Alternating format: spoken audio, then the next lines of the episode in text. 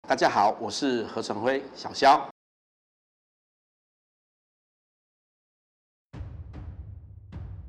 其实我我想，其实对照我们今天在讲的题目，你可以看到说，政府其实在这上面是可以扮演一定的角色，特别在在紧急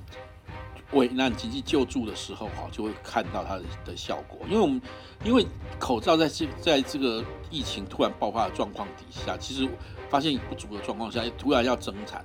如果你按照市场率，当然它可以增产啊。你即使有很多人就说啊，有的人说啊，那就让他那个啊，如果按照市场率，反正。什么杀杀头生意有人做嘛，赔钱生意没人做。你说只要那个价格够高，人家就会生产。可是不要忘了，大家一定要把这个时空的因素放进来。也就是说，其实我们因为防疫，这个防疫急如星火了，哈，就你一天都拖不得。事实上，中国今天会造成疫情大爆发，真正的原因。不在于有没有口罩问题，而在于该要投入防疫的时候没有投入，好，所以他们那个重大的空窗期，以至于现在在即使你用封城这种极端的手段，对于扩散的遏制，其实效果都不太不太大或不太明显。那所以这个要抢这个时间的时候，那个这个时候你只好为了这，你知道危机救难哈，就危机处理的时候有一个观念哈，一个重要的观念一定要记得，这个时候是要保命。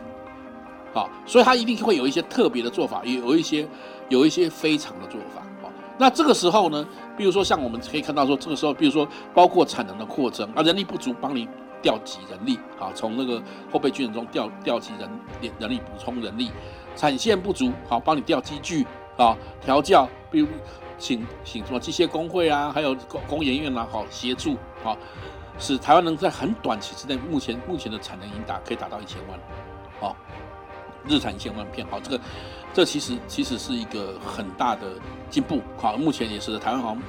据说是目前已经是世界第二大的这个产线了，哈，所以这就可以看出看出来，政府机关是可以有所作为的，也就是说，在这个经济在这个生产上，政府可以有所作为，但是这个东西我们也必须讲，就是它它是一个在特别特殊状况来做，好，会比较好，好，比较适合，比较适当，毕竟因为公共资源是珍贵的，是稀缺的，一定是在在。急那个急迫或不得已的状况下可以投入，但是投入后可不可以办出好的事情是可以的。这些特别是一些产业的发展上面来讲，这这一种这种方式是一是一些很多国家不是只有台湾这样做了，哈，很多国家都有做过。好，那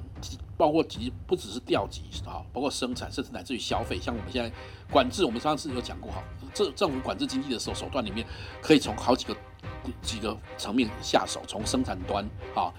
运输端、消费端啊，都可以控控制。那消费端，像我们大家最最，他目前最大家最有感的啊，就是身份证末尾单号的人在一三五买啊，然后然后那个